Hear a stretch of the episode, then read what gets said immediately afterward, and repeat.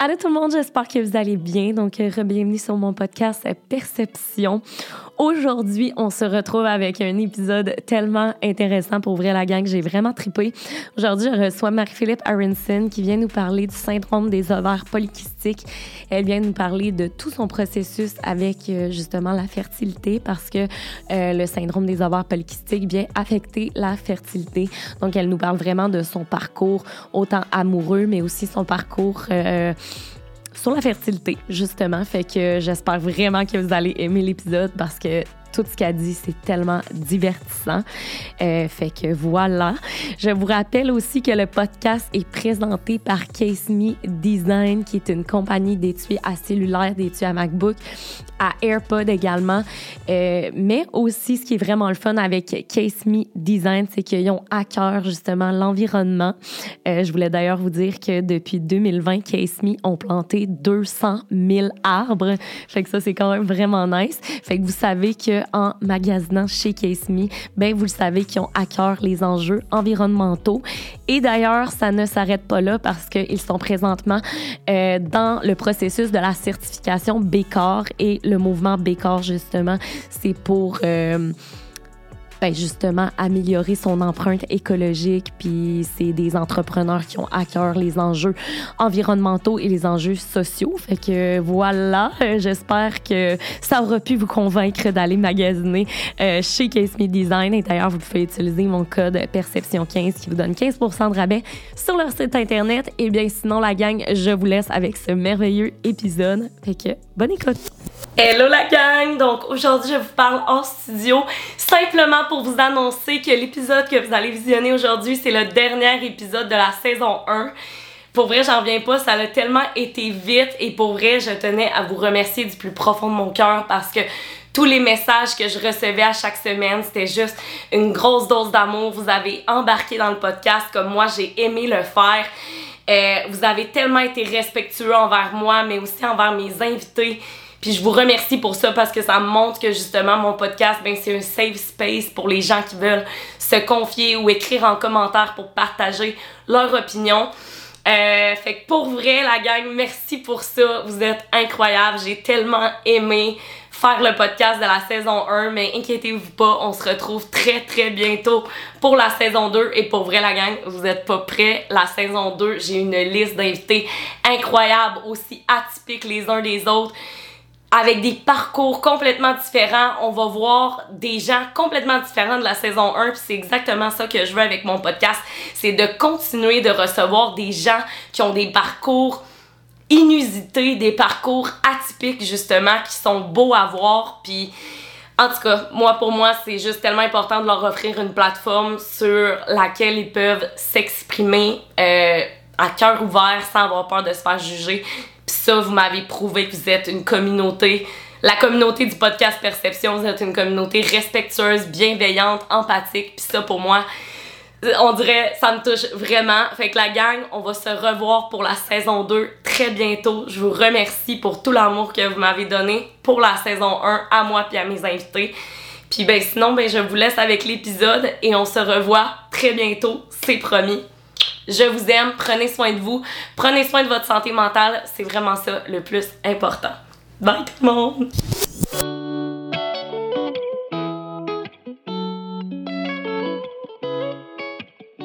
Allô, Marie-Philippe, ça va bien? Ben oui, toi, Claudie? Ben moi, ça va super bien, merci. Euh, c'est super gentil de demander. Euh, écoute, euh, je suis super contente de te recevoir aujourd'hui pour parler du syndrome des ovaires polykystiques. Merci beaucoup de t'être déplacée de Québec, c'est super apprécié. Ben, ça me fait plaisir, je trouvais ça vraiment important. Eh ben, honnêtement, c'est vraiment important. c'est la première fois que j'en entendais parler, fait que j'ai vraiment hâte de t'écouter à ce sujet-là. Fait que pour commencer, j'aimerais ça, s'il te plaît, si tu pouvais nous faire une présentation de toi et tout. Ben certainement. Dans le fond, euh, je m'appelle Marie-Philippe, j'ai 32 ans, je viens de Québec. Euh, dans la vie, ce que je fais, euh, je suis gestionnaire au gouvernement fédéral depuis euh, 5 ans, à peu près, presque 5 ans. Puis, ben en fait, avant ça, j'ai fait d'autres travails, mais c'est vraiment dans cette voie-là que je me suis dirigée en ce moment. Puis, j'aime vraiment ça. Ah, ben tant mieux. Oui. C'est le fun, puis il n'est jamais trop tard pour faire un switch de carrière. hein. Exact. Ça, euh, ça c'est bien important de le dire. Là. Mais ben tant mieux si, euh, si ça va bien, je suis contente pour toi. Euh, fait que là, aujourd'hui, on parle du syndrome des ovaires polykystiques. Qui m'a vraiment surprise parce que justement, j'en avais jamais entendu parler, mais aussi de voir qu'il y a quand même beaucoup de femmes qui en sont affectées. Fait que ça, je trouvais ça bizarre de pas en avoir par- Ouais. entendu parler. Peux-tu nous dire c'est quoi pour les gens qui savent aucunement, justement? Pas de problème. En fait, euh, le syndrome des ovaires polykystiques, euh, ça arrive souvent, premièrement, qu'on euh, s'identifie SOPK là, pour que ce soit plus euh, simple. OPK, parfait. Oui, exactement. Donc, euh, le syndrome des ovaires polykystiques, en fait, euh, c'est euh, un problème qui touche environ 5 à 10% euh, des femmes. Puis, euh, c'est euh, le problème de fertilité le plus commun. Il y a plusieurs euh, problèmes là, au niveau euh, de la fertilité, mais c'est vraiment lui là, qui euh, est plus euh, représenté, si je pourrais dire. Euh, le syndrome, en fait, moi, ce que j'ai euh, par rapport spécifiquement à ça, parce qu'il y a plein de symptômes, mais ça ne veut pas dire qu'on a tous les symptômes, toutes celles qui sont affectées par ça. Exactement. Euh, en fait, euh, la plupart des femmes qui ont le syndrome des ovaires polykystiques euh, ont un surpoids. Voire même euh, obésité. Euh, ensuite, euh, ben, c'est un dérèglement hormonal, ce qui fait en sorte que, tu sais, habituellement, une femme elle a un plus haut taux d'estrogène. Mais là, présentement, ce qui se passe, c'est que dans mon dérèglement, j'ai un plus haut taux de testostérone, d'androgène que, que normalement, ce qui fait en sorte que plusieurs choses qui affectent les hommes par rapport à la testostérone, comme de l'acné plus fréquente, euh, perte de cheveux, Ok. Ensuite, une pilosité excessive à des endroits que les femmes, habituellement, c'est pas, euh, c'est pas dans la norme. Ouais. Euh, moi, c'est pas mon cas, mais il y en a, par exemple, que euh, les aines, euh, beaucoup, les cuisses, le dos, le la moustache, euh, bref, tu sais, des endroits où est-ce que c'est plus euh, euh, populaire là, chez les hommes Ouais. ben les femmes, on en est affecté. Puis le syndrome des ovaires polykystiques, finalement, la plus grande répercussion qu'il y a, c'est au, au niveau de la fertilité, Ouais. euh, parce que euh, on a euh, des cycles menstruels qui sont euh, extrêmement déréglés, non prévisibles. Fait que ça, c'est ça qui vient finalement jouer sur la fertilité. Ah, OK. Mon Dieu. Et, et parce que là, ça s'appelle syndrome des ovaires polykystiques. Ça, ça veut dire que tu as des kystes sur tes ovaires? Ben en fait, on pourrait croire ça. Ah, OK, c'est ça. Euh, mais quand euh, ils ont un peu découvert euh, ce- cette maladie-là, ils pensaient que c'était des kystes. Mais finalement, ce que c'est, c'est que une femme, en moyenne, produit environ 5 follicules dans les ovaires. OK. Euh, les follicules, finalement, c'est que ça va grossir, grossir, grossir. Et finalement, le, le mature, le, le follicule alpha, Ouais. à chaque mois, qui va être le plus gros, va être libéré dans les trompes de Fallope. Et c'est lui qui va pouvoir être fécondé pour finalement euh, que ça devienne un fœtus. Euh, au niveau du syndrome des ovaires polykystiques, ce qui se passe, c'est que au lieu d'être des kystes, c'est plein de follicules. Au lieu d'en avoir cinq, euh, on peut en avoir une vingtaine, une trentaine parce qu'ils ne Ah. viennent jamais à maturité et donc il y en a pas qui sont libérés et quand il y en a un qui est libéré ben finalement tu tombes dans ta semaine si l'ovule n'est pas fécondé mais moi vu que euh, il y en a pas qui sont libérés ben je suis jamais dans ma semaine pratiquement Ah, ouais. Fait que là, dans le fond, une personne qui n'a pas le syndrome des ovaires polykystiques, comme moi, par exemple, a 5 follicules. Toi, dans ton cas, tu en as 20. Oui. Euh, là, tu me dis que ça n'arrive pas à maturité. Fait que là, qu'est-ce que ça veut dire, ça? Est-ce que c'est fécondable? Est-ce que ça l'est pas? Ben en fait, moi, euh, c'est que, par exemple, par année, euh, je pouvais être dans ma semaine deux fois par année. Ce qui veut dire que oui, il y en a un qui peut être fécondable parce que éventuellement il y en a un qui devient à maturité et qui est libéré dans les trompes de Fallope. Mais de mon côté, moi, c'était environ deux fois par année. Fait qu'il y en avait pas beaucoup qui sortaient de là. Par contre, euh, comme je te disais, c'est vraiment différent d'une femme à l'autre que le syndrome des ovaires poly- polykystiques. Ce qui veut dire que, euh, ben, des fois, c'est peut-être que d'autres femmes, c'est quatre fois par année. Des fois, Mhm. euh, il y en a qui ont des aménorrhées totales, ça veut dire aucune règle, ben jamais. Oui. Euh, ouais. Fait que dans ce cas-ci, à ta question, oui, il y a des euh, follicules qui peuvent être fécondables parmi le, le tas qu'il y a. OK, mais est-ce que, mettons, le fait que tu sois deux fois dans ta semaine par année, est-ce que c'est parce que, ben, mettons pour ton cas à toi, est-ce que c'est à cause que justement tu produis un plus grand taux de testostérone ou ça n'a aucun lien? En fait, le syndrome des, poly- des voyons, le syndrome des ovaires polykystiques, Oui. euh, ce qui est plate, c'est qu'on ne connaît pas vraiment les causes à ce jour. Et euh, il n'y a pas non plus de traitement pour ça. Il y a des façons d'atténuer les symptômes, mais il n'y a pas de traitement qui va me guérir de ça. Euh, donc, en ce moment, euh, je ne pourrais pas te dire qu'est-ce qui est en cause sur pourquoi je, je suis deux fois dans ma semaine. OK, je comprends. Là, excuse-moi, peux-tu me rappeler ton âge? J'ai 32 ans. Si tu veux le dire, ouais, oui, dire, en tout cas. OK. Fait que tu as 32 ans. Est-ce que tu peux me parler de ton diagnostic? Qu'est-ce qui a mené à ça? Puis euh, comment ça s'est passé, en fait? Euh? Bien, tout à fait. En fait, euh, c'est un peu niaiseux parce que moi, la première fois que j'étais dans ma semaine, c'était à ma fête de 15 ans. J'ai fait euh, de la natation de compétition euh, vraiment longtemps dans ma jeunesse. Et quand euh, tu fais un sport, des fois, quand même assez régulièrement, là, je m'entraînais sept fois semaine, entre 15 et 20 heures par semaine, bien, ça fait en sorte que des fois, ta croissance en tant que femme peut être un peu ralentie. donc, tu sais, d'être dans ma semaine la première fois à 15 ans, c'était relativement tard.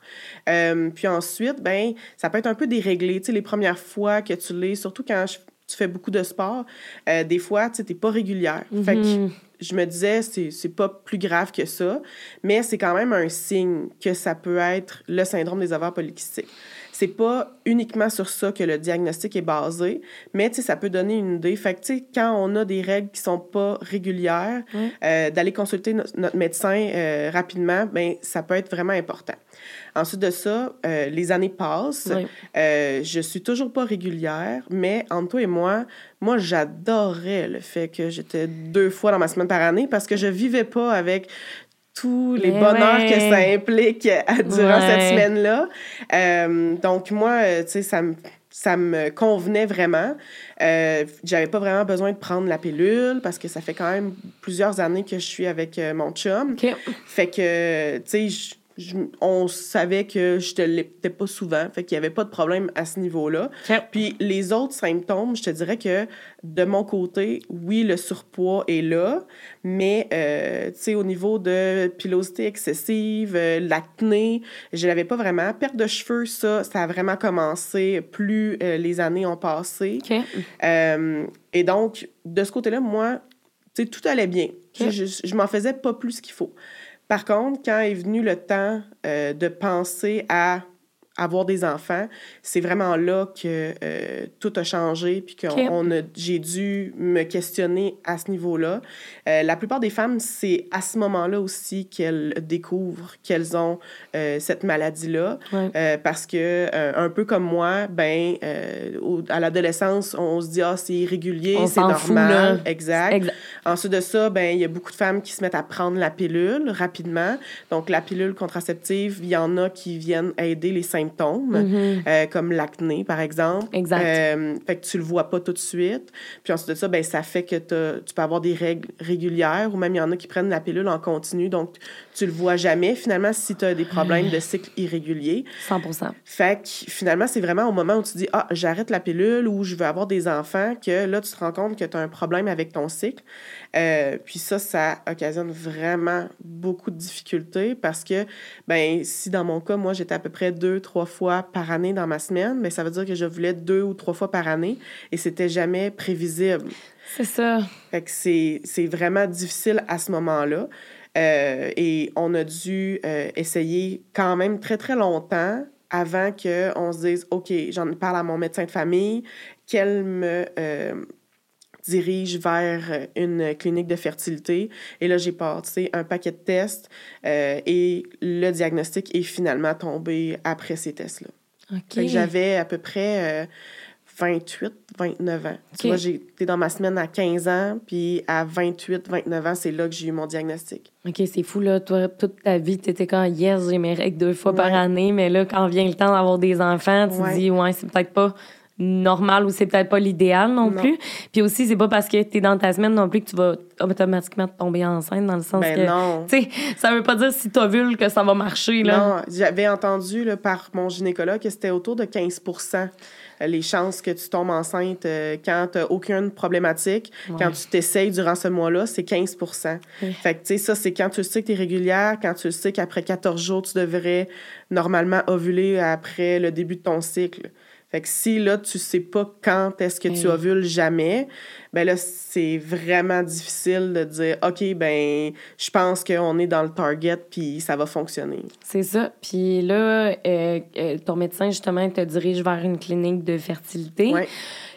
À quoi ça ressemble une visite dans une clinique de fertilité et c'est quoi au juste qu'on essaye d'aller ben, chercher? Bien évidemment, je pense que je connais la réponse, mais je veux avoir ton, Ouais. ton parcours à toi là-dedans. Oui.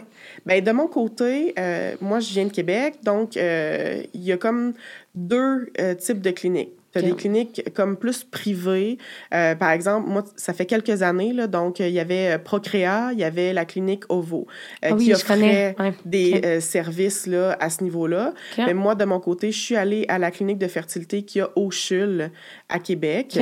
Et on se ramène, là, j'ai 32, donc ça fait à peu près 4 ans que j'étais dans les démarches. Et à ce moment-là, quand on te réfère en clinique de fertilité, ben, c'est pas demain matin, tu as rendez-vous. En tout cas, moi, à ce moment-là, c'était pas le cas. Il y avait beaucoup de temps d'attente. Je sais qu'en ce moment aussi, avec la COVID, il y a eu Mhm. énormément de, de retard là, euh, pour les femmes là, dans les cliniques de fertilité. Ouais. Mais euh, de notre côté, quand la demande a été faite suite à ma référence euh, par mon médecin de famille, ça a pris environ 4-5 mois avant que j'aille un premier rendez-vous avec un gynécologue euh, spécialiste. Euh, et là, euh, au début, ben, tu sais, moi, je savais pas que j'avais les syndromes ovaires polykystiques. Donc, pour pouvoir poser le diagnostic, ils peuvent pas juste se fier au fait que, euh, ben, j'ai pas mes règles souvent. Donc, j'ai passé plusieurs tests. J'ai eu des prises de sang. J'ai, pour vérifier au niveau de mon taux de sucre, le taux de testostérone. Ouais. J'ai eu aussi des euh, sondes endovaginales pour vérifier euh, dans mes ovaires euh, qu'est-ce qu'il y avait finalement. Puis c'est là qu'ils ont vu qu'il y avait un tapon de follicule euh, qui est vraiment spécifique euh, Au- au, syndrome. Exactement. Euh, puis euh, j'ai eu aussi, euh, des fois, quand on a des problèmes de fertilité, ça se peut que c'est parce que nos trompes de Fallope sont euh, bloquées. Oui. Euh, fait que j'ai eu, euh, à mon souvenir, c'est euh, une. Je- le terme exact, je, je m'en souviens pas, mais ce que c'est, c'est que on, on t'insère un genre de ballon, OK. euh, puis euh, on va pousser de l'air pour vérifier si euh, ça passe dans les trompes. Pour euh, My sinon, God. quand c'est bloqué, ben tu sais, ça passe pas l'air. Fait qu'ils ils sont pas capables de voir euh, s'il y a des petites bulles ou des choses qui se forment Ouais. à ce niveau-là. De mon côté, tu sais, les trompes n'étaient pas bloquées. OK, ouais. Fait qu'ils ont été comme ciblés pour vérifier si j'avais le SOPK. Ouais. Euh, parce que, comme je disais, c'est vraiment ça qui est le plus répandu dans les problèmes de fertilité. Euh, ils ont vérifié si, par exemple, je faisais de l'endométriose, si mes trompes étaient bouchées. Euh, puis, à ce niveau-là, j'avais pas ces problèmes-là. OK. Fait que là, une fois que tous les examens sont faits, ben mon conjoint, lui aussi, a dû aller euh, faire Oui. des tests. Il a dû aller passer euh, des tests de prise de sang et un spermogramme Ouais. pour vérifier si, de son côté, aussi, il y avait une problématique et qui faisait en sorte que, oui, moi, j'en avais une, mais lui, est-ce qu'il y en a une? Et c'est pour ça que ça cause des problèmes quand euh, on essaie d'avoir des enfants. Euh, de son côté, tout était normal, il n'y avait pas de problème. Et euh, une fois tous ces examens-là faits, le diagnostic tombe. J'ai eu un gynécologue extraordinaire euh, qui, euh, lui, fait ça à tous les jours. Et quand le diagnostic est tombé, en fait, je pense que c'était du soulagement. Ah, parce pour vrai? que, ouais, Ah. ouais, ben, en fait, c'est que moi, je connaissais pas ça. Ouais. Et ce diagnostic-là venait expliquer c'était quoi que j'avais comme problème. Je comprends. Tu sais, c'était pas juste que ah, mon corps, il est bizarre, euh, Mhm. je, je sais pas, c'est c'est dans ma tête ou quelque chose de genre. Tu sais, j'avais vraiment quelque chose qui justifiait toutes mes problématiques. Je comprends. J'étais pas sortie du bois parce qu'après ça, il y a un paquet de choses qu'on a dû faire pour que ça fonctionne, mais au moins, tu sais, c'est quelque chose qui est connu, répandu et que les médecins spécialistes savent qu'est-ce qu'ils doivent faire pour nous aider à nous rendre où est-ce qu'on veut, qui est finalement avoir un enfant.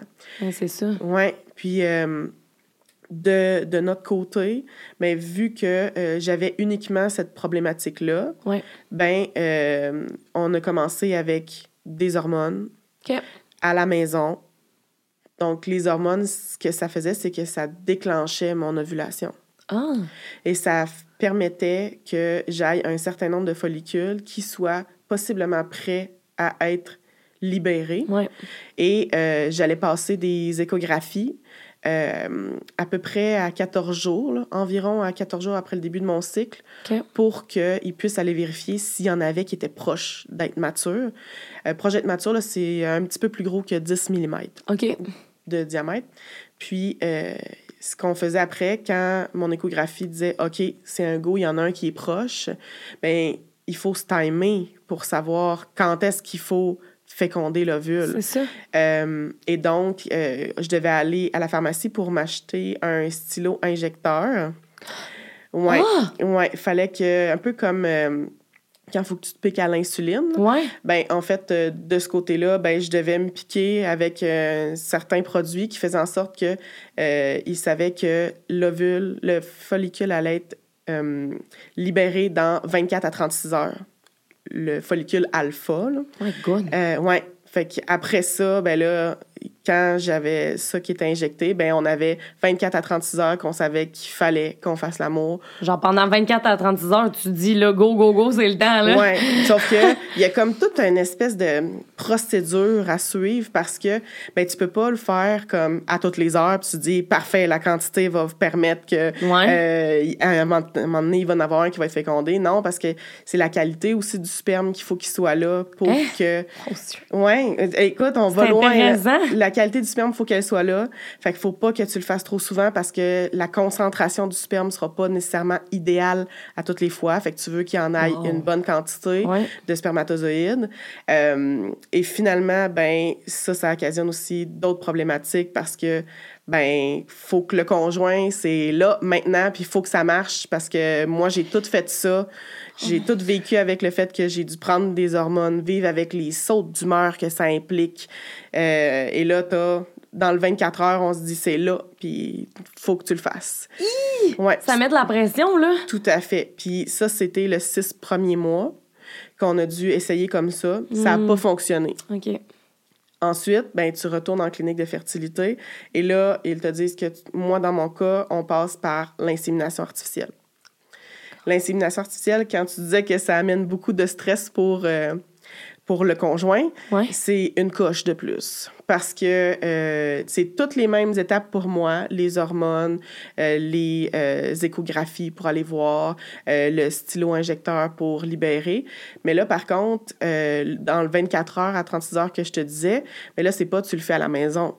C'est, OK, dans 24 heures, là, tu as un rendez-vous. Ton chum, il faut qu'il soit là demain à 10 heures. faut qu'il vienne faire sa petite affaire à l'hôpital, dans la salle de bain de l'hôpital, où est-ce que tu as un line-up d'hommes qui Eh non, attendent. non, non, non, non, non. C'est l'affaire la plus. Oh mon Dieu, ça, ça doit être épouvantable, gênant. Tu- Je sais pas comment tu te sens en tant qu'homme, mais. Ouais! C'est parce que moi, je peux pas m'imaginer que comme il y a un line-up d'hommes, puis que. Eh mon Dieu, mais tu dois pas. Ça doit pas sortir, là. Genre, je sais pas, là. Écoute, comme- non, non, mais mon chum, ça a été extrêmement difficile. Il a fait beaucoup d'anxiété de performance là. Il en faisait pas dans la vie. Mm. Sauf que là, il était tellement stressé. Il savait qu'il y avait des gens en arrière de lui qui attendaient pour faire la même chose. Puis t'as comme, t'as un certain temps pour le faire parce qu'après ça, moi, j'avais mon rendez-vous à 14 heures pour aller me faire inséminer. Et là, ce qui se passe, c'est que lui, il devait faire ça, puis la fiole de sperme, ensuite, était triée. Parce que dans le sperme, tu as des, des déchets, des cochonneries. Ouais. Tu as des spermatozoïdes qui sont morts, tu as des spermatozoïdes qui sont immobiles, fait que ceux-là, ils peuvent pas avancer vers l'ovule. Tu les veux pas. Fait qu'on trie tout ça, puis tout ce qui reste, c'est les spermatozoïdes qui ont un bon bagage génétique et qui sont mobiles. Fait que tu peux avoir une, dans le sperme une très grande quantité de spermatozoïdes, mais qui valent pas Qui grand-chose. ouais, Exactement. ok. Fait qu'il faut qu'il fasse son, affaire euh, comme quand même rapidement parce que eux, après ça, les laboratoires doivent faire le tri du sperme pour qu'à 14 heures, je puisse me faire inséminer. Eh mon Dieu. Ouais.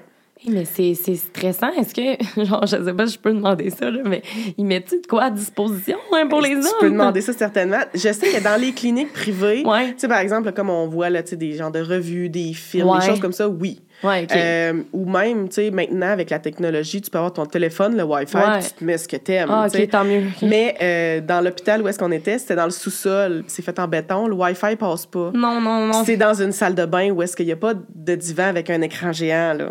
Fait que, ouais, c'est- Oh. c'était quelque chose pour lui. Mais- Puis c'est quelque chose aussi que euh, j'en ai souvent parlé avec lui. Mon chum est extraordinaire. Puis Oh.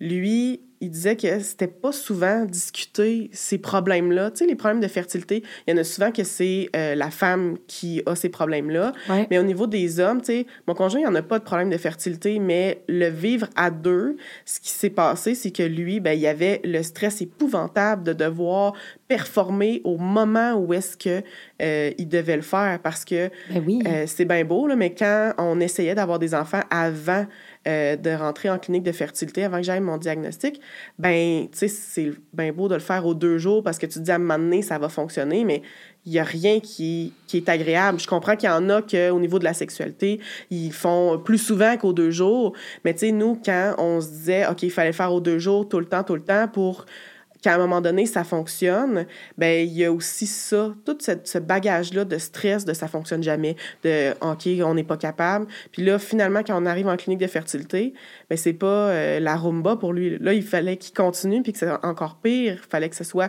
sur demande au moment où est-ce que euh, les techniciens de laboratoire en avaient besoin. Ben, c'est ça. Puis, tu sais, vient aussi une pression de faire l'amour. Fait que ça devient que c'est peut-être plus le fun de faire Ah, l'amour, là. c'est- pas peut-être, c'est plus Ben, le fun. Ben, C'est ça. Tu... Tu- le fais parce que tu veux être enceinte. Exact. Nous autres, des fois, là, ça arrivait vraiment souvent là, qu'on se couchait. Là, puis là, on faisait Oh non, on a oublié de le faire. Ah, mon Dieu. Et là, il fallait le faire parce qu'on se disait OK, c'est peut-être à soir, tu sais, c'est peut-être là que j'ovule. Je sais pas si dans 14 jours, je vais tomber dans ma semaine. C'est l'enfer. Ouais. Ça met vraiment une grosse pression sur le couple. Oui, tout à fait. C'est fou. Puis là, justement, euh, l'insémination artificielle, là, euh, qu'est-ce qu'ils font, en fait? Parce que là, ton chum éjacule, il, Ouais. il, il trille le sperme, Ouais. tout. Mais toi, ensuite Ouais. de ça, il t'injecte ça comment? C'est genre euh, une seringue. OK. Puis il y a comme un long cathéter, là, je sais pas trop, tu OK, sais, souple, oui. là. Oui. Puis Là, ils trempent ça, puis ils vont shooter la seringue. Puis là, t'attends comme 5-10 minutes avec les jambes. Oui, pas les c'est jambes ça. dans les airs, mais tu sais, les jambes comme à 90 degrés. Puis là, t'attends. Puis après ça, ben, tu sais, le médecin, lui, il est parti, là, une fois qu'il t'a inséminé. Puis là, après ça, ben, tu sais, tu sors, puis c'est fini, là. Il y a personne qui vient te revoir. Puis là, il y a tout un protocole, par contre, là, ils ont les petites fioles, puis là, ils vont te lire, le nom de la personne, le, le Ah ouais, numéro d'assurance sociale quasiment, euh, l'assurance maladie, l'âge, tout ça, à quelle heure qu'il est venu faire euh, son éjaculation pour être sûr que, il, il insémine euh, le, le- le bon sperme, là. Je sais que c'est déjà arrivé, là, dans le passé, qu'il avait fait des erreurs, fait que là, c'est vraiment sa coche Tu dois paniquer, là. Ouais, tu sais, tu ouais. fais pas injecter le bon sperme, là. T'es comme, my God. Ouais. Est-ce que c'est déjà arrivé, justement, que ton chum, tu sais, malheureusement, il a pas réussi à performer, justement, à éjaculer, à, tu sais, ça a-tu arrivé? Ben, c'est arrivé euh, quand on était dans les essais à la maison euh, sous hormones. Fait que, tu sais, quand je disais que après le diagnostic, j'ai eu six mois où est-ce qu'on c'était des essais à la maison, Ouais. c'est arrivé dans ces six mois-là où est-ce que ça n'a pas fonctionné. Là, tu te dis, mon Dieu, tu sais, j'ai perdu un mois. Où est-ce que moi, j'ai fait des efforts, où est-ce que j'ai dû euh, prendre mes hormones, puis que Mm. là, c'était à mon travail que mes collègues de travail, ils- tu sais, ils subissaient quasiment mes sauts d'humeur. Lui aussi, Ouais. c'est difficile sur le corps de prendre ce type d'hormones-là. Euh, prendre plein de rendez-vous médicaux, parce que c'est ça aussi. Ben Moi, oui. j'ai eu la chance de travailler au gouvernement où est-ce que j'étais capable de prendre des rendez-vous des congés pour ça. Mais moi, je pense à un tapon de femmes qui peuvent ont pas ce- cette latitude-là avec leur employeur de prendre... euh, Tu sais, moi, c'était euh, des fois des rendez-vous à la dernière minute aussi. Tu sais, quand j'allais faire mon échographie, puis que là, on me disait, parfait, ben le lendemain, tu as un rendez-vous. Ben, à 14 heures, il faut que tu sois là parce qu'on n'a pas d'autres plages. Ben, tu sais, il fallait que je le prenne, le rendez-vous. Ben oui, c'est clair. Oh mon Dieu, c'est c'est fou. Puis, est-ce que, est-ce qu'à la première insémination artificielle, ça a fonctionné? Non. OK. com- Non. Comment ça, ça a pris de temps? Ça a été quoi le temps? Ben, j'ai été vraiment chanceuse. Tu sais, c'est fou parce que là, je raconte mon histoire. Puis, tu sais, ça a pris environ trois ans pour mon fils là, euh, à l'avoir. Puis, c'est quasiment une histoire pas si pire que ça parmi toutes les femmes qui ont des problèmes de fertilité. Euh, et donc, de mon côté, tu sais, ça a pris au total presque trois ans. J'ai eu beaucoup de décès à la maison euh, sans connaître mon diagnostic. un six mois avec euh, hormones et j'ai eu trois inséminations. À la troisième insémination, ça a fonctionné. Euh, par la RAMQ, en ce moment, il y a neuf inséminations qui, Ah oui, euh, sont, euh, qui sont finalement incluses, que tu n'as pas besoin de payer euh, pour avoir ça. Donc, neuf cycles d'insémination artificielle. Euh, j'ai eu la chance aussi de ne pas vivre de fausses couches. Ouais. Parce que ça aussi, il y a plein de femmes Mm. qui en vivent. Et euh, il y a comme une règle là, euh, au niveau des inséminations, parce que quand tu es en clinique de fertilité, Ouais. quand tu as ton résultat positif de test de grossesse, tu as une échographie supplémentaire à environ six semaines. On appelle ça une écho de viabilité. Ouais. Fait que pour voir si, parce qu'il y a plusieurs euh, fausses couches qui se font comme entre la quatrième et la sixième semaine. Ça, est-ce que c'est pour, tu veux dire pour toutes les En femmes? OK, juste en général, pour général. les femmes, Exact. pas à cause spécifiquement de le Non. SPOK. SOPK. Oh mon Dieu, SOPK, excusez. Euh, fait que, euh, OK, parfait, Ouais. excellent, je te suis. Excellent. Fait que, euh, tu sais, dans le fond, avec l'écho de viabilité, il voit s'il y a un cœur qui bat. S'il y a un cœur qui bat et qu'ensuite de ça, tu finis par perdre ton bébé, ton neuf insémination, ton compteur retombe à zéro. Ah! Si, par exemple, euh, tu euh, as ton écho de six semaines, Ouais. le cœur ne bat pas, ben moi, par exemple, si ça n'avait pas fonctionné à la troisième euh, insémination, Ouais. ben j'aurais été dans mon compteur le mois suivant à la quatrième. Ah, OK, c'est ça. Fait que si, par exemple, euh, le cœur du bébé battait et que je perdais après la sixième semaine, ben ça n'aurait pas été ma quatrième, ça aurait été ma première. Ah, le compteur recommence à zéro. ouais. OK, je comprends, Et- c'est super clair. Et dans ce cas-là, à ce moment-là, euh, nous, on a pensé à plusieurs alternatives si ça fonctionne pas, euh, qu'est-ce Ben, qu'on c'est veut dans la vie, tu sais. Puis euh, nous, on avait mis des sous de côté parce que euh, la fécondation in vitro, il y a quatre ans, n'était pas couverte par la RAMQ. Fait qu'on avait mis environ 20 000 euh, de côté parce que c'est à peu près ça que ça coûte euh, un cycle de fécondation in vitro. Est-ce que, euh, juste pour être sûr, la fécondation in vitro, là, Ouais. sais-tu, il prend une ovule, ton ovule, euh, le spermatozoïde de ton chum, puis ils le mixent ensemble, Ouais. puis ils te le remettent en toi? Oui, c'est exactement ça. Oh Dans le fond, c'est qu'ils vont prendre euh, l'ovule, le spermatozoïde, ils vont le féconder en. C'est euh, une genre d'éprouvette, là. C'est un, un petit euh, truc là, qu'ils vont Ouais. mettre à l'intérieur. Puis ensuite de ça, ben, euh, tu peux décider, habituellement, quand ils vont aller chercher les ovules, ils veulent un Mm. maximum d'ovules pour féconder le maximum d'ovules. Euh, si, par exemple, après un cycle d'hyperstimulation, il y en avait sorti. peut-être sept, ils les auraient fécondés. Puis ensuite de ça, ben, ça veut pas dire que c'est les sept qui, Qui vont pogner. Euh, puis ensuite, ben, ils vont, tu peux décider de euh, congeler ceux qui fonctionnent. Ah, pour plus tard? Oui, exact. Ah. Puis il y en a un frais, on va dire, que tu peux, euh, tu peux te faire euh, mettre dans ton utérus. Et là, tu espères que ça va coller à la paroi puis que ça va fonctionner.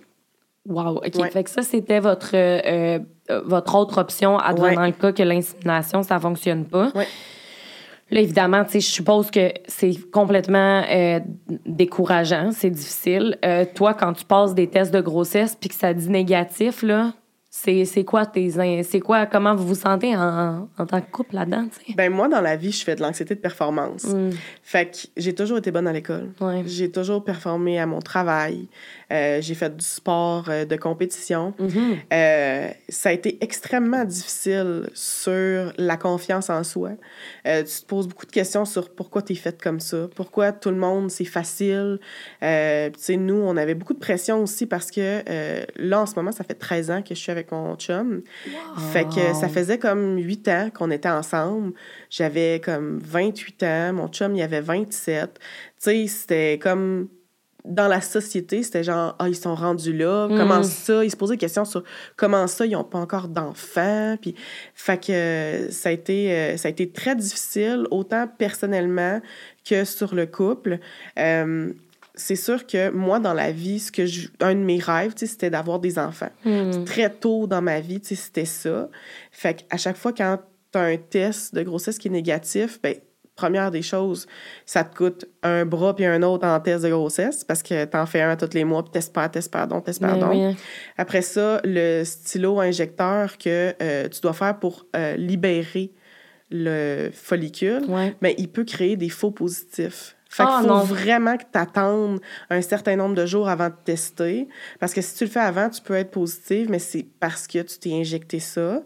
Euh, puis, euh, des fois, ben, tu- je me rendais même pas à euh, faire un test de grossesse que tu te réveilles ou tu vas à la salle de bain, puis tu te rends compte que, ah, t'es dans ta semaine. Ah. Euh, ben là, ben, tu t'en pleures une shot sa toilette parce que tu te dis, ça a toujours pas fonctionné.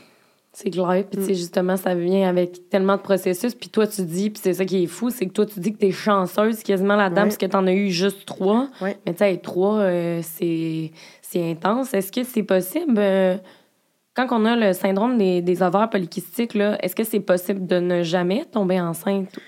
Oui, ben en fait, c'est que c'est tellement difficile de prévoir quand est-ce que tu ovules que euh, ça se peut que tu sois jamais capable. Dans notre cas, moi, je n'étais pas capable. Par contre, c'est pas parce que tu as le syndrome des ovaires polykystiques que ça peut pas fonctionner sans hormones et sans tout le tralala que j'ai fait. Ça se peut que tu sois vraiment chanceux puis que ça fonctionne. tu sais. Ça se peut aussi que tu, il soit plus modéré, les symptômes et toutes tes problématiques reliées à ça, fait que ça soit plus euh, facile finalement euh, que ça fonctionne. Ça te rend pas infertile, mais c'est juste que c'est très difficile d'avoir le bon moment où Ouais, est-ce que ça. fonctionne. Euh, puis là, tu as eu ton petit gars qui a Ouais. maintenant deux ans et demi. Exact. C'est ça. Puis là, tu as ta petite fille qui a six mois. Ouais. C'est ça. Euh, ça. Parce que là, suite à ton garçon, là, vous, toi et ton chum, vous vous êtes dit, on en veut un deuxième. Ouais, ben en fait, c'est que euh, on s'est dit ça a tellement été long Ouais. avec mon fils que on va commencer tout de suite. On va essayer tout de suite. Euh, mon fils, il y avait à peu près huit mois Quand on s'est dit, de toute façon, si ça prend deux ans, tu sais, ça va être correct, là. Mais euh, écoute, on s'en entendait vraiment pas. Ma fille, ça a pris trois mois sans hormones, sans rien. Sans ça insémination, là. rien pantoute. Hein? Ça a fonctionné euh, sans, sans rien. Wow. Euh, moi, je suis suivie par une endocrinologue. Euh, c'est dans le fond une Ouais, spécialiste quoi, des hormones. Là, c'est bon tu sais. pour être dur. Euh, pour faire ça simple. Puis elle, euh, quand elle m'avait appelé puis que je lui avais dit, c'est drôle, tu sais, j'ai fini d'allaiter, puis là, mes règles sont revenues, mais je suis régulière, tu sais, à peu près, c'est- j'ai jamais eu ça. Puis elle dit, des fois, une grossesse, ben ça a comme fait un reset au niveau des hormones parce que c'est tellement un gros changement hormonal dans ton corps Mm. que ça peut t'aider à ce niveau-là. Puis moi, Hein? j'ai perdu aussi euh, beaucoup de poids suite à ma première grossesse parce que euh, j'ai eu euh, quelques problématiques là, pendant ma grossesse.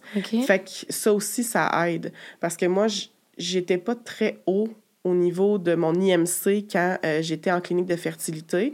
Fait que mon gynécologue il avait dit, tu sais, je te, je te demande pas de perdre du poids parce que ça peut aider là, de perdre du poids euh, au niveau d'atténuer les symptômes. Euh, par contre, je sais, puis je suis au courant de plein de femmes qui se font demander de perdre 20, 30 livres pour pouvoir avoir accès aux inséminations quand Hein? elles ont le syndrome des ovaires polykystiques. Puis, Ouais, mais comment tu fais pour perdre du poids si le, le, le syndrome crée une hausse de c'est poids? extrêmement difficile. Il y a beaucoup de femmes qui développent euh, des problèmes euh, au niveau des troubles alimentaires pour essayer de perdre du poids parce que leur seul objectif, c'est de perdre le poids que le gynécologue a demandé pour pouvoir avoir la chance euh, d'avoir de l'aide pour tomber enceinte.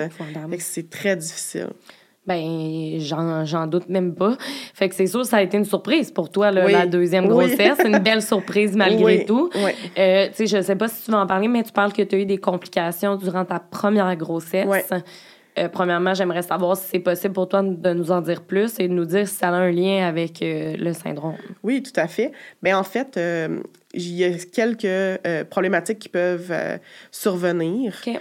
quand euh, tu as le, le syndrome des ovaires polykystiques, mais c'est une augmentation de risque. Ça ne veut pas dire nécessairement que tu vas avoir ces symptômes-là. Par exemple, je sais qu'il y a plus de risques, par exemple, de fausse couche, euh, de préclampsie.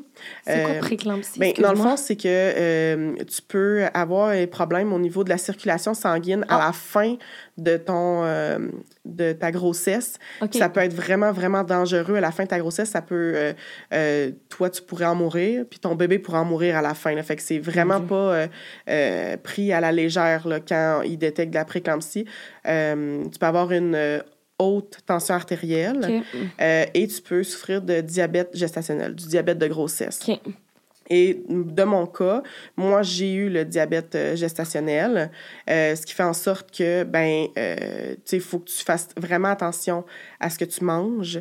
Il faut que tu te prennes tes taux de glycémie plusieurs fois par jour à chaque fois que tu manges. Ah. Ouais, fait que ça, ça a été plus complexe. Puis, sais, dans le fond, c'est euh, une... le diabète, c'est comme une résistance à l'insuline. Ouais. Fait que ça fait en sorte que ben tout ce qui est sucré, ben ça te fait prendre du poids euh, quasiment. Là, tu sais. Oh, Tu- ouais. Si tu manges un, un gros gâteau au chocolat, ben ta glycémie, elle va être euh, dans le plafond. Dans le tapis, ouais, Ouais. c'est ça. Fait que euh, moi, j'ai eu ça. Fait que, tu sais, j'ai dû vraiment faire attention à ce que je mangeais.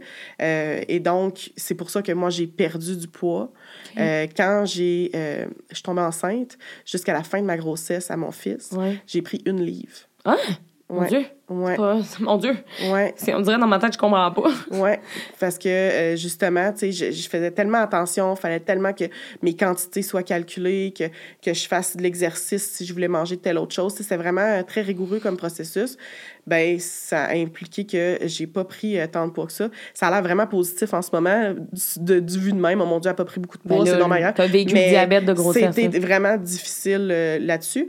Puis j'ai eu une autre chose où est-ce que quand j'étais enceinte, quand tu es enceinte, tu as comme euh, euh, des trucs qui peuvent faire que ta bile elle devient plus vaseuse euh, dans ta vésicule biliaire.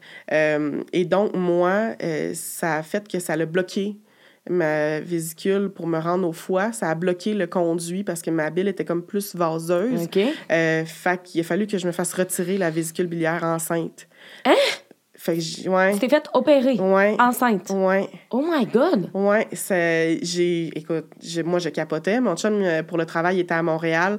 J'ai fait une grosse crise de la vésicule biliaire, genre incapable de respirer. Je me suis rendue euh, tout de suite à l'urgence. Oh my God. Ouais, euh, ils m'ont donné euh, de la morphine parce que j'étais tellement en douleur, j'avais tellement de la difficulté à respirer. Puis finalement, ben j'ai euh, j'ai eu ma première opération euh, endormie, euh, où est-ce qu'ils m'ont retiré la vésicule au complet. Mais tu sais, moi, euh, c'est parce que ça tire, là, tu sais, t'as comme plein de... Je pense que j'ai quatre euh, espèces de... de- d'ouvertures, là, des cicatrices euh, qui ont, sont allées par laparoscopie. OK. Euh, puis l'affaire, c'est que ça tire pour que ça reprenne bien la forme, tu sais, c'est des cicatrices. Mais moi, j'étais à 17 semaines de grossesse. Mais à partir de là, mon, mon ventre, il a grossi, Ben oui, c'est grossi, normal, grossi, ouais, grossi. ça. Ça tirait, ça faisait mal, ça allait vers le bas parce que j'avais comme une plus grosse bédaine.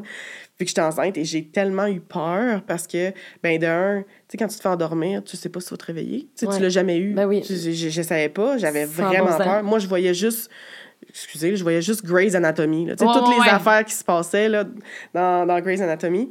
Puis, euh, C'est normal. là. puis finalement, ben, c'était comme le bon timing parce que le chirurgien, ce qu'il me disait, c'était ben, si tu es au premier trimestre, tu as des risques de fausse couche suite à l'opération ou si il y a d'autres choses qui se passent avec ta vésicule puis tu laisses ça aller.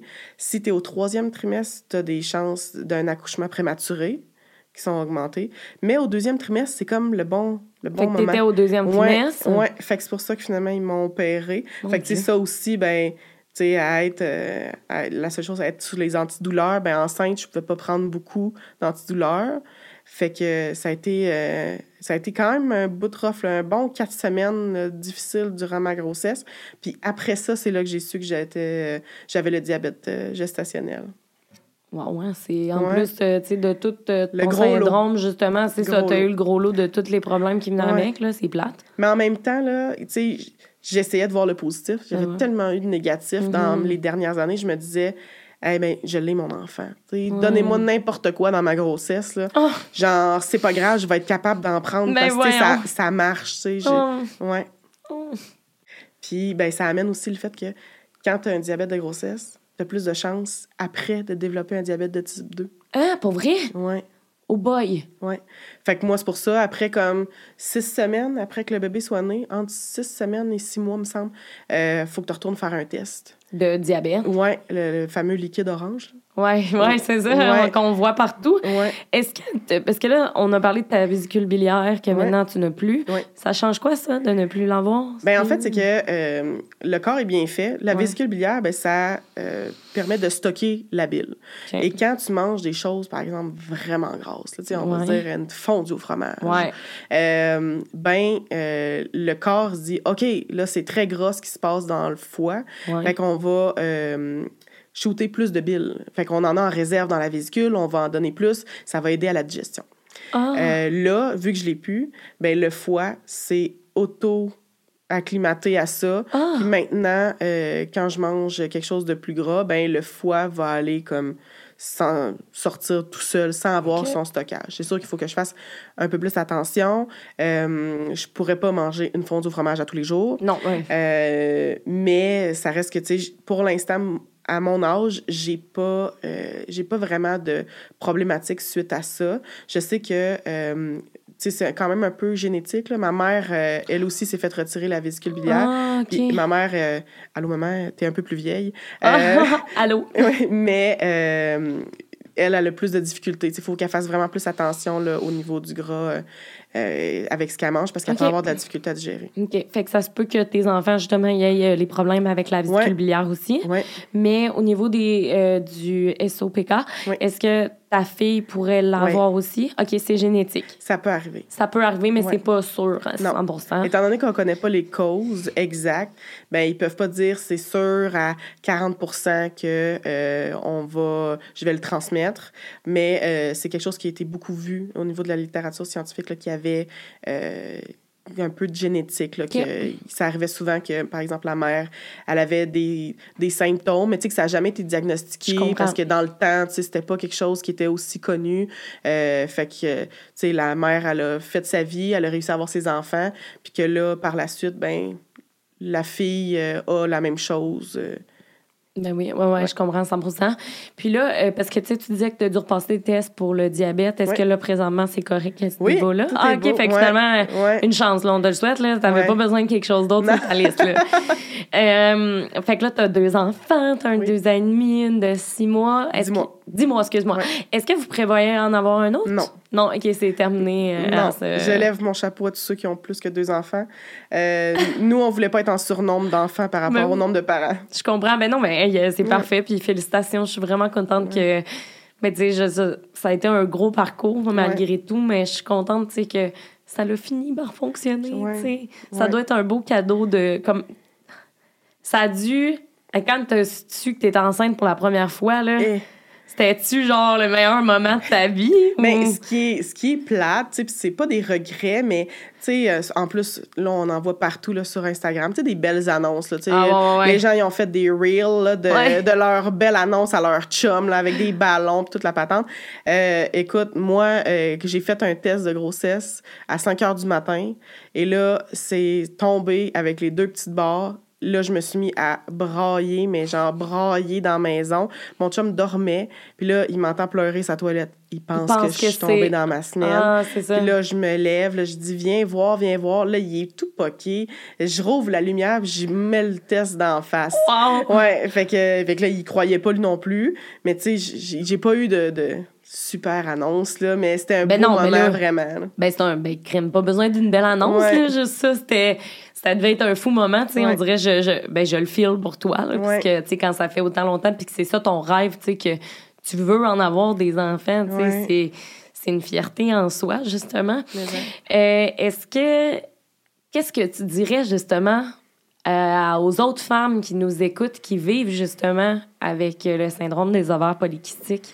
Ben, en fait, euh, pour parler de ça, quand tu vas en clinique de fertilité, il y a tout le temps un, un genre d'affiche qui dit groupe de soutien avec euh, euh, des gens qui souffrent d'infertilité ou de problèmes de fertilité. Ouais. Puis là, tu te dis, qu'est-ce que c'est ça, cette affiche-là? Tu sais, j'ai pas besoin de ça. Je Ouais. vais réussir, je vais faire. Tu sais, on va me dire quoi faire, puis ça va bien aller. De mon côté, j'ai pas fait affaire avec euh, ces groupes-là, mais on a la chance en ce moment d'avoir des groupes sur Facebook de femmes de regroupement qui ont des problèmes euh, de fertilité. Ouais. Puis euh, je me suis beaucoup reconnue en elles, euh, des femmes qui, sans tabou, parlent de leurs problématiques de couple, de, de ce qu'elles vivent au quotidien, de tous les essais infructueux. Wow. Ça nous permet aussi de, tu sais, une espèce d'élan de solidarité. Des femmes qui, sous ton post, quand t'écris que ça va pas bien aujourd'hui parce que tu t'es chicané avec ton chum, parce que, ben, il a pas été capable, tu sais, Mm. de, de, de, faire ce qu'il devait faire. Euh, Puis plein de femmes qui, tu sais, tu sais, j'ai vécu la même chose. Ça te rassure, formidable. tu sais. Ouais, tu te sens moins seule parce que c'est sûr que, tu sais, t'as ton conjoint, Mhm. mais ton conjoint, il peut t'épauler, mais c'était difficile de trouver les bons mots pour m'apaiser là-dedans. Fait qu'on dirait que les femmes qui vivaient la même chose trouvaient les bons mots pour m'aider. Mm. Fait que c'est pour ça que là, moi, en ce moment, j'ai euh, j'ai réussi à avoir mes enfants, mais, euh, tu sais, je continue d'être sur ce groupe-là, puis d'écrire une fois de temps en temps. Quand je vois euh, quelque chose, qui vient me rejoindre, puis qui, pour donner un peu un message d'espoir, c'est sûr Ben que oui. que des fois, je me replace quand j'étais à ce moment-là. Tu sais, des femmes qui disaient, tu sais, lâche pas, ça va bien aller, ou, euh, tu sais, moi, je les ai, mes enfants, ça a été long, mais tu sais, ça peut arriver. Il y a des jours où est-ce que tu te dis, ah, ça me fait du bien, ça, tu sais, il y, y a de l'espoir, ou d'autres jours, tu fais, ouais, t'as réussi. Moi, c'est toujours encore dans le négatif. Fait que j'aimerais mieux que tu, tu sais, tu le dises pas. Exact. Mais euh, ça m'a vraiment beaucoup aidé. Mhm. Fait que je suis contente en ce moment. Puis aux femmes qui euh, le vivent, et d'un, sentez-vous pas moins femme, Tellement. sentez-vous pas moins importante, sentez-vous pas que vous avez un problème. Euh, et c'est pas parce que euh, les symptômes du syndrome des ovaires polykystiques, c'est euh, perçu comme étant laid par une société en ce moment euh, que vous l'êtes. Puis, euh, vous valez pas moins parce que vous réussissez pas à avoir les deux petites barres sur le maudit test de grossesse.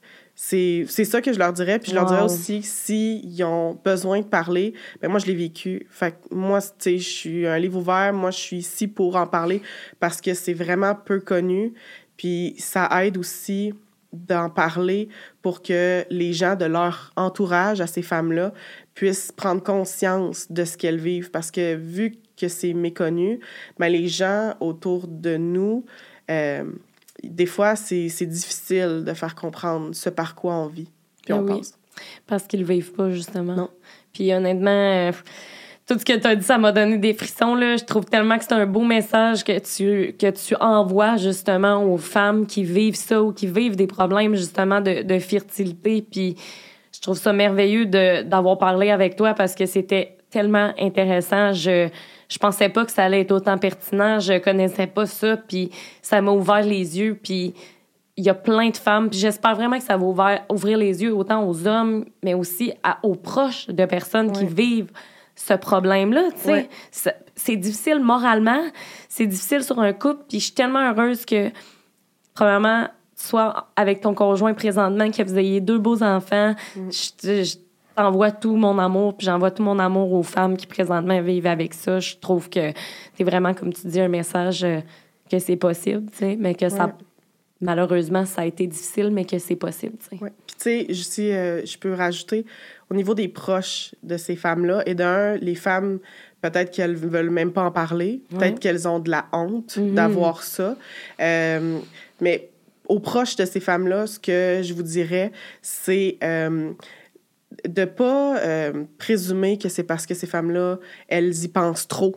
à- Ah, à- ouais. ou qu'elles vivent, tu sais, vous êtes trop stressé, c'est pour ça, vous y pensez trop, ou tu sais, des commentaires à ne pas faire comme, euh, euh, tu sais, je vais être vraiment comme explicite, là. Genre, il vise pas le bon trou, ou je vais lui montrer comment il doit faire ton chum pour que ça marche, ou... euh, Ah. tu sais, des choses comme ça, là, de pas, de pas faire ça. Euh, je sais qu'il il y a des femmes, ce qui est difficile aussi, c'est, euh, surtout à mon âge, ben, on voit beaucoup d'annonces de grossesse, ces temps-ci, sur Facebook, sur Instagram. Euh, puis, de euh, pas, pour les autres, de dire que, ah, c'est donc bien facile. Nous autres, ça a donc bien été facile. Euh, pas pour atténuer le bonheur des gens qui tombent enceintes puis qui sont contents, mais tu sais, de pas, de pas penser que, vu qu'on voit ça sur les réseaux, c'est nécessairement tout beau, tout rose, puis que toi, tu vaux moins. Fait que les... Que c'est tout le temps facile aussi. Oui, exact. Fait que, tu sais, les proches, vraiment de, de, de faire attention. Puis ce que je vous dirais aussi, c'est poser des questions. Intéressez-vous à ce que ces femmes-là vivent, même ces hommes-là, parce que là, on a parlé de problèmes de fertilité au niveau des femmes, mais il y en a que c'est au niveau des hommes. Exactement. Euh, et, et de pas juger ces gens-là sous l'aspect qui, qui sont pas bons parce qu'ils réussissent pas, puis que vous, c'est donc bien facile, puis ah, on n'y a même pas pensé, on voulait même pas l'enfant, puis ça a fonctionné. Tu sais, c'est très difficile là. Euh, mais c'est difficile de voir les autres aussi qui, qui sont capables d'avoir des enfants facilement. Tu sais, là, j'ai énuméré tous les processus que ça a dû prendre. mais ben, dites-vous que moi, c'était pas si pire que ça. C'est ça, c'est ça. Puis c'est tellement pertinent ce que tu dis parce que, justement, en tant que proche, tu sais, on veut, je pense, c'est important de bien faire pour justement ces femmes-là ou même ces hommes-là qui ont ces problèmes-là, puis qui ont juste besoin de support moral, puis pas de se faire décourager ou de se faire donner des conseils que, qui savent pas de quoi qu'ils parlent. Tu sais, je veux dire, vous, vous êtes à la clinique de fertilité, c'est pas aux autres gens de vous dire euh, justement comment bien viser dans le trou. Tu sais, ça se fait pas, justement. je trouve ça pertinent que tu aies donné des exemples parce que ça va ouvrir les yeux des gens qui nous écoutent. Tu sais. Pour vrai, merci infiniment. C'était une discussion tellement pertinente, tellement divertissante. Euh, ça m'a. Ouais, non, vraiment, merci beaucoup pour ça. Euh, je te souhaite le meilleur pour. Euh, ben, merci, la suite. Claudie. Merci vraiment pour la tribune parce que finalement, ben, ça sert à éduquer les gens. Mais tellement, c'est ça qu'il faut, c'est ça que je veux faire avec mon podcast Perception. Puis c'est grâce à des invités comme vous, justement. Puis je trouve ça le fun de donner ma tribune à des personnes qui, qui ont quelque chose à dire, qui ont un parcours atypique, qui, qui peuvent changer le mindset de d'autres personnes, qui peuvent changer la vision que les gens ont de la vie, tu sais. Mm. Fait que merci pour ça. Euh, puis comme, comme je t'avais dit par courriel, le podcast est présenté par Case Me Design. Fait que pour te remercier d'être venu de Québec, euh, je te remets un étui. Euh, que je te donne juste ici. Merci. Et voilà, ça me fait tellement plaisir. Puis euh, merci à toutes les personnes qui ont écouté cet épisode-là. Euh, je vais mettre euh, justement tes réseaux en bord de description si évidemment tu le veux. Pas problème. puis ben merci de votre écoute. J'espère que vous allez trouver le podcast aussi intéressant que moi j'ai trouvé parce que c'était vraiment le fun. Fait que ben merci à tous ceux qui ont écouté. Puis ben nous on va se revoir dans un nouvel épisode. Bye tout le monde.